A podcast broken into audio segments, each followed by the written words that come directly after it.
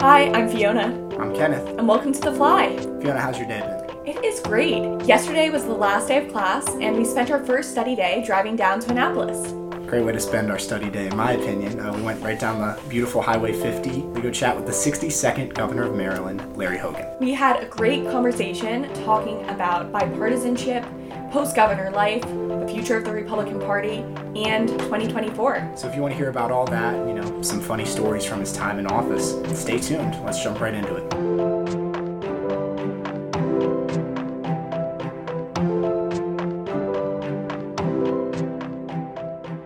Welcome to the final episode of season 13 for The Fly. We are here with the 62nd Governor of Maryland, Larry Hogan. We are so excited to have you here. Well, I'm really excited to be with you. Um, I didn't realize it was the final, the final show. So uh, finale. I'm, I hate to see you go. I mean, I understand it's been really great, and uh, but I'm I'm very honored that I got a chance to do the last show with you.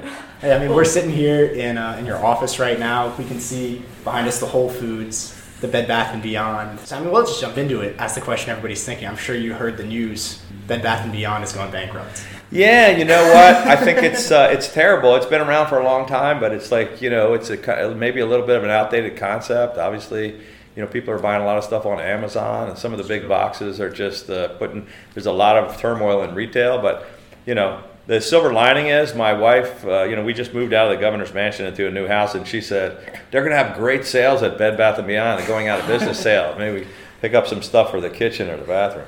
You know, get some new towels.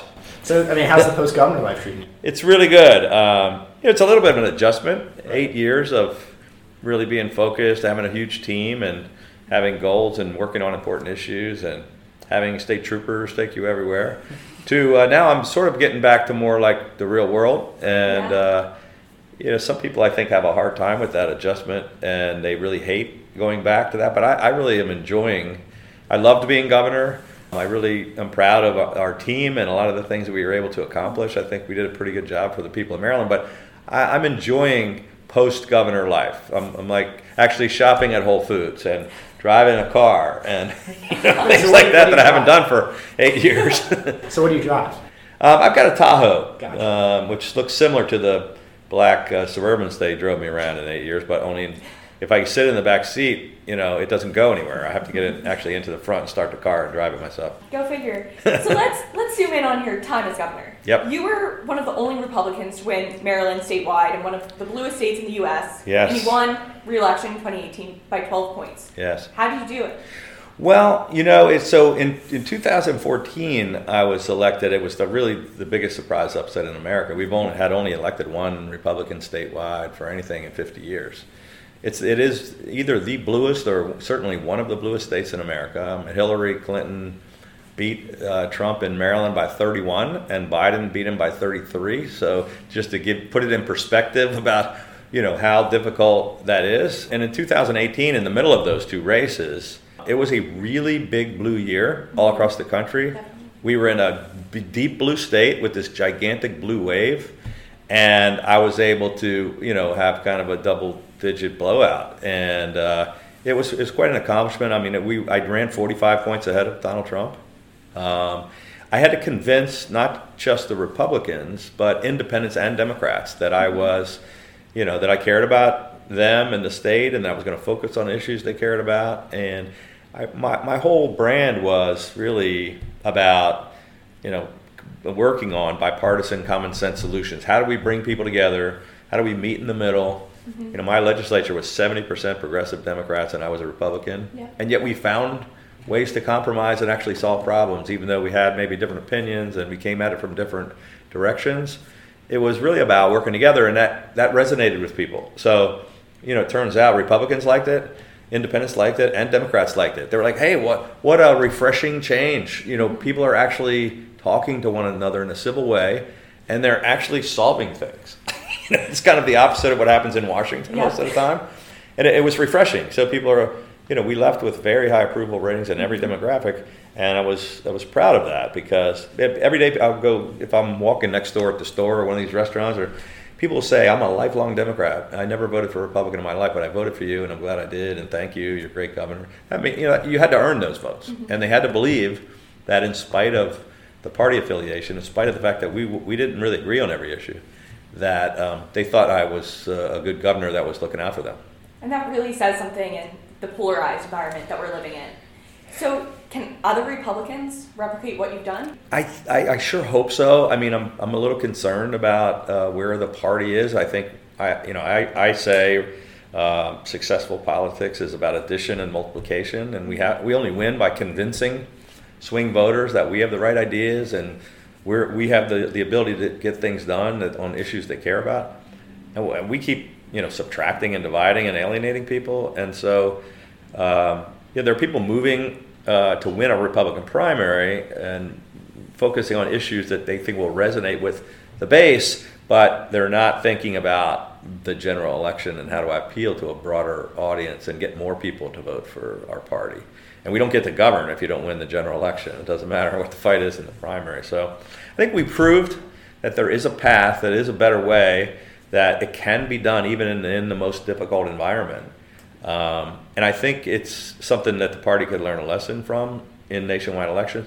Whether they whether they're going to follow that or not is the question. It's a, I think we're in a period of time where it's a little bit of a fight for the soul uh, and the direction of uh, the Republican Party. And mm-hmm. are we going to get back to appealing to more people and winning elections, or are we going to continue to lose, which is what we've been doing the last three election cycles? So even after Dobbs, though, do you think that the state houses, the state governorships are still winnable for Republicans? I think it's a states? very difficult environment um, for Republicans because uh, people. I think the Dobbs decision and the way that uh, some of the Republican legislatures are reacting to it is you can see the poll numbers. We're shedding, you know, suburban women in huge numbers, and I mean that's an issue that you know it's that we should be debated and people are passionate about you know, their positions but the way we talk about it and the way i don't think it, most people are not extreme on that issue on either end. They kind of want to come up with a you know they understand that, that there's a balance. I just even on that even on something as controversial um, as that and that drives people's emotions you can still sit down and have a reasonable conversation and maybe come up with reasonable things in the middle. Uh, but I think the party's got a big problem with focusing on relitigating the 2020 election, you know, pushing conspiracy theories, um, and pushing you know social issues that are turning off a lot of folks. It's like what the average person wants us to focus on mm-hmm. is the economy and jobs and providing opportunity and and improving our schools and keeping our communities safe. Those are the issues that Republicans can win on uh, if they focus on them, but that's not what they're talking about. For sure. and a lot of those extreme issues, the conspiracy theories, the thoughts about the 2020 election being stolen are coming from Trump, who has fundamentally changed the Republican Party. Yes. Now he's been indicted. What does that mean for the future of Trump and Trumpism? Well, it's a great question. Um, you know, I I didn't always agree with the president. I was pretty outspoken when I think a lot of Republicans were afraid to be it, it, didn't mean I didn't agree with him on some of the policies, but I thought he, he you know he really damaged the brand of the Republican Party and lost us a lot of we, we lost not only the White House but the Senate.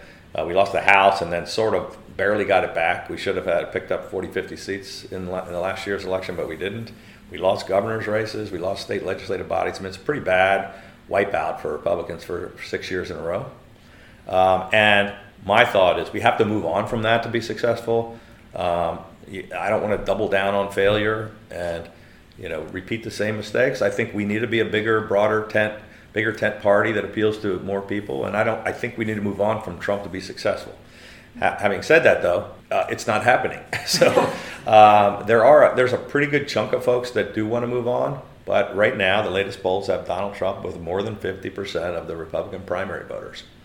I think he has very little chance of winning a general election, but a really good chance of winning the Republican primary, which you know I think is a bad uh, bad thing uh, for the Republican Party and for the country. So, say he actually gets convicted of one of these charges. Do you think that that helps him, hurts him? Like, well, what happens? I mean, it's uh, it's interesting. I think on the New York case that they came first with, a, a large percentage of people thought they were being unfair, um, that it was overzealous pro- uh, prosecution. That the, I don't think it was the right one to focus on. I think some of the stuff with the election uh, in interfering with the election results in Georgia, and some of those are. I think, have more of ability to stick, and they're still being investigated. We haven't seen indictments yet, but I think the weakest case they started with, and it was a bad mistake because most people were like, "Oh, this is not fair. Something a long time ago, personal stuff. What does this have to do?" They're just they're just going after him, and he actually went up in the polls by about 15 points because he got indicted. Now we've never had a president impeached twice and indicted who you know who gets more popular rather than less popular happened here. Yeah, but we saw it. First yeah. time for everything. so obviously, though, if he doesn't win the primary, which I guess we're talking about is pretty likely at this point, but say he doesn't, runs as a spoiler candidate, what does that look like to you? Do you think he has a chance as an independent? I think that, uh, yeah, that's a great question. I don't know that he's going to do that, uh, but. Uh, you know, it's. I think it's just too early to know what's going to happen. I, I think, um, you know, a year. It's a year before the first primary, right? And that's an eternity in politics. What, what we all think we are seeing and predicting now might be completely different six months from now or nine months from now or a year from now. So I would just caution people to, you know, we don't know. Like a year out from the 2016 election, Jeb Bush was guaranteed to be the president. He was the nominee, had 150 million dollars. He was at 35 percent. Trump was below zero, below one, didn't even register, right. and he became the nominee and the president. So you know something that we're not seeing might might happen between now and then. But I don't know what I don't I can't predict. In a hypothetical Republican primary, who would you vote for? It's a really great question. I have a number of friends. I know almost I know everyone just right. about in the race. I served with a bunch of them, so you know when I became governor, I, I was governor through three presidents, right. uh, and um, I and Trump was in the middle of it, but I was governor while Obama and Biden were president as well. But I when I came in, uh, Chris Christie, Mike Pence, Nikki Haley, uh, they were all on the uh, the RGA Republican Governors Association board with me. I was a freshman in the first year, and I came in and got on that that, that group. I was the chairman of the National Governors Association. So some of them were like the first two years we overlapped, and then and of course Mike Pence went on to be uh, president. Nikki Haley went to the UN, and uh, you know Chris Christie's term came to an end, but they're all friends, all of them. Uh, Tim Scott, uh, you know, is a great guy and senator from South Carolina. Um, I think we have a lot of uh, uh potentially uh, Chris Sununu from uh, New Hampshire might be a candidate. He's not now. Glenn Youngkin just said he wasn't going to be a candidate, but he's kind of a new governor that you know I also served with. Um, in the last two years, the other guys were in the first two years. I, right. I was sort of became, I, I, was a freshman, and all of a sudden I was like the dean of the delegation. Like it seems like it happened really fast. Now I'm the retired guy. But I think we have a lot of good candidates, but no one is getting traction. And people say, well, who's the guy? If, if we don't want Trump or DeSantis, who do we go with? And I don't know who that is at this point. And while I respect and admire and like almost all the candidates, I don't see someone at this point stepping up. They're all stuck they're all in single digits. They're not getting attention. They're not getting traction. DeSantis uh, was the guy everybody talked about, and he's dropping like a rock. He's dropped in half in the past two weeks, I think. Trump picked it all up, not the other next tier candidates. For sure. You are involved with No Labels, which has teased running a third party candidate if it's Trump Biden in 2024. Tell us about that. Well, it's not something that uh, I've really been pushing or that I'm that involved in. Um, they asked me a couple of years ago because of my kind of bipartisan stance and you know w- willingness to work across the aisle if I would be the honorary co-chairman of No Labels with Joe Lieberman, mm-hmm. and I really do believe in what they're trying to do. Their their main focus is trying to bring about bringing people from the left and the right to the middle to get things done in Congress. They have a group called the uh, Problem Solvers Caucus, and I work together with them to pass the infrastructure bill. We got Democrats and Republicans in the middle to try to say, hey, we have to fix the broken infrastructure. Democrats were pushing, you know, build back better, four trillion more. The Republicans only wanted to do roads and bridges, and we kind of brokered a compromise. So No Label is a great organization. I believe in what they're doing. This thing, it's basically the way they describe it is, and in case of emergency, break glass. Like if 70% of the people in America do not want Biden or Trump to be president, and yet those are the nominees, that maybe they have to provide an alternative. And so, no third party campaign has ever been successful. Uh, and uh, you know it's it's been a long time. 1992 is last time you know Ross Perot ran with Clinton and Bush and got almost 20 percent. That was the high water mark, you know. So it's not the most feasible thing. However, I understand why people are so frustrated and angry at both parties and the far right and the far left. If ever there were a possibility, it would be now. I mean, I, there's never been a time in my lifetime when there weren't more people jumping from the Republican and Democratic Party to become independents because they're just they're like lifelong Democrats or lifelong Republicans who say, you know, I've just had enough, um, and they do care. They're fed up with the divisiveness and the dysfunction and angry, toxic politics. Does that translate into a real campaign? I don't know.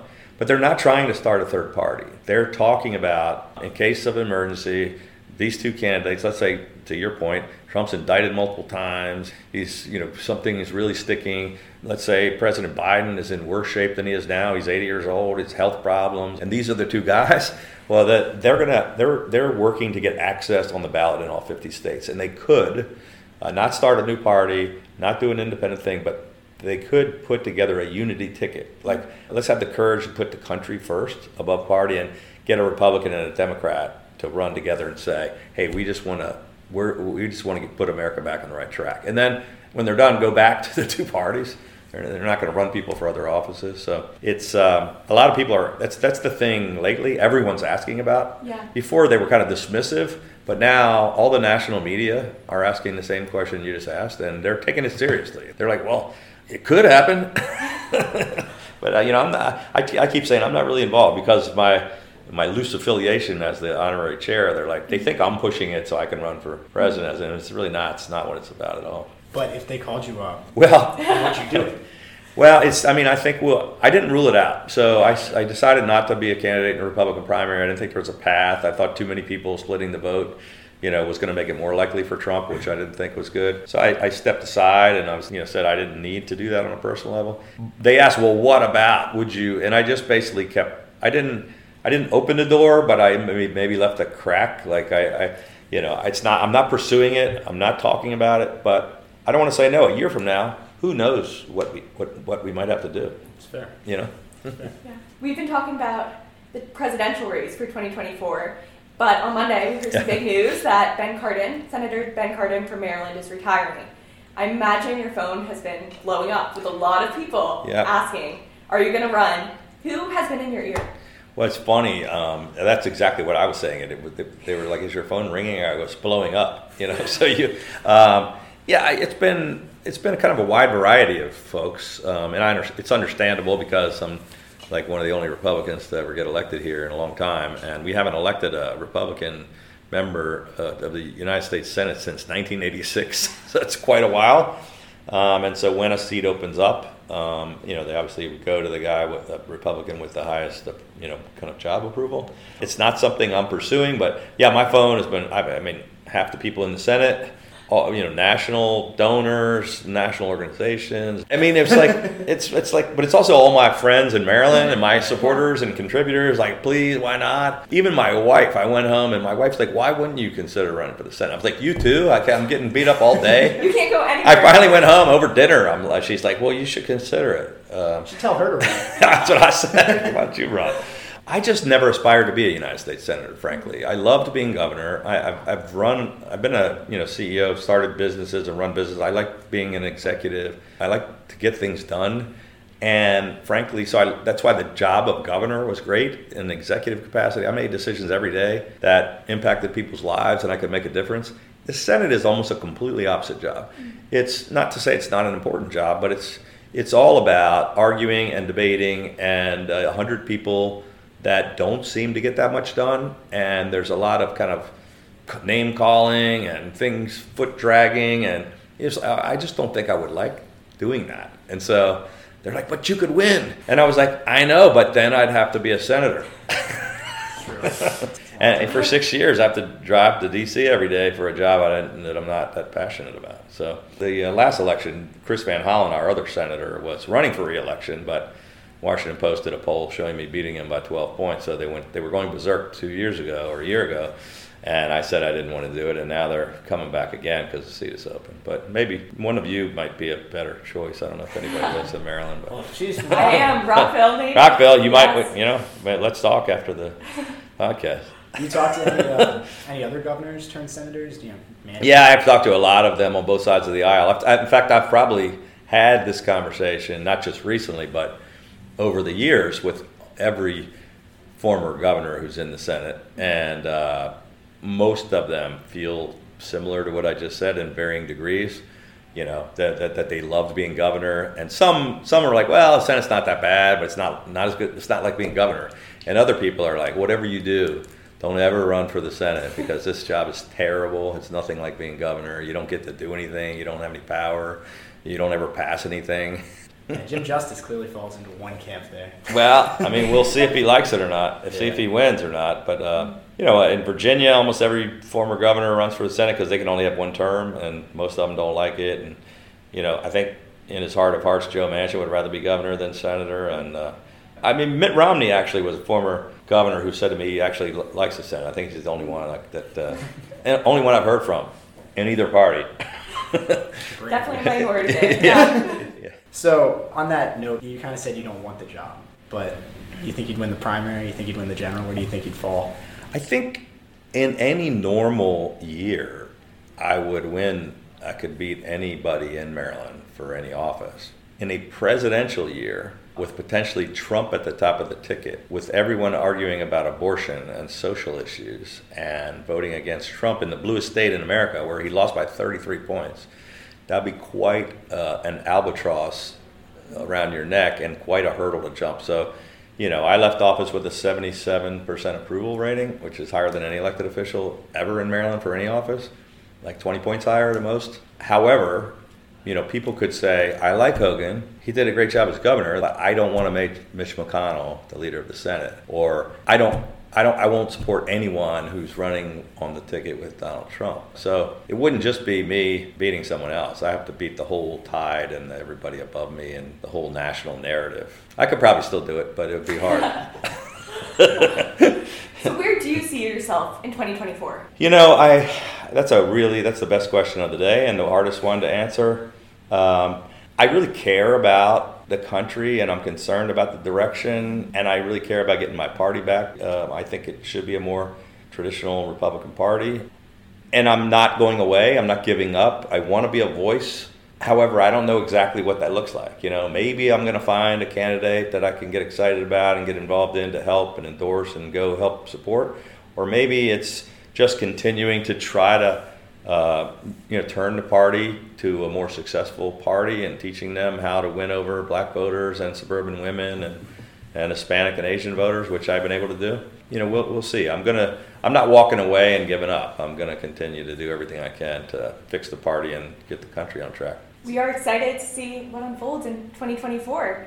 So we always wrap up our interviews with a fly with a fun lightning round. So quick fun questions and then hopefully quick answers. Instead of my long ones I've been giving you earlier. Yeah, I got you. You can give long ones. Yeah. yeah.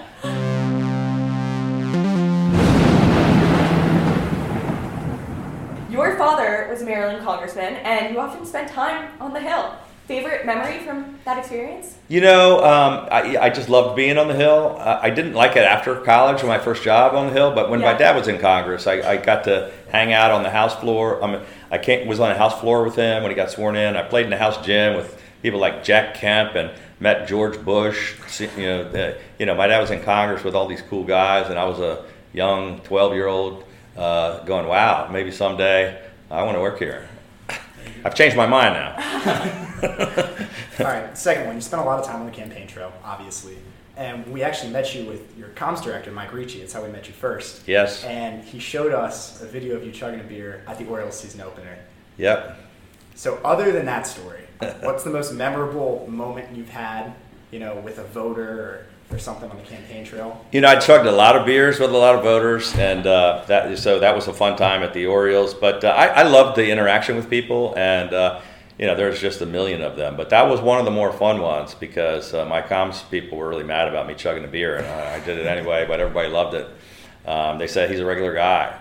People are on Facebook or Twitter saying our governor can outdrink your governor, or you know, this is awesome. Watch Hogan chug this natty boh.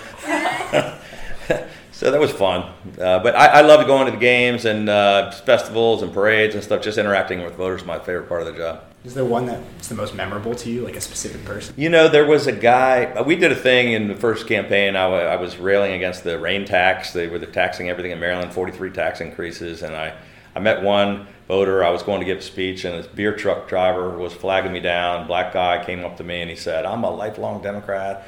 You know, but I'm going to vote for you. I can't. I can't believe they're taxing the rain. I want some. I, could you have any of those Democrats for Hogan bumper stickers and yard signs? I'm telling my whole family and everybody to vote for you.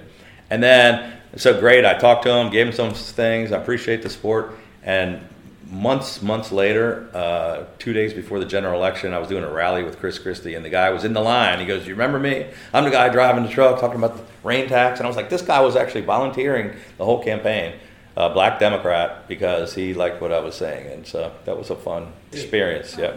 And we heard you read the physical newspaper every morning. Physical newspaper. Physical newspaper, not. Have you not have you guys ever computer. seen one of those? It's been a while. They, what's it's uh, they chop down trees and they you know then they turn them into paper and they, they print things on them. They put ink and then they throw them on your doorstep or in your mailbox. Like don't it's very old news that you already saw online like a couple days earlier.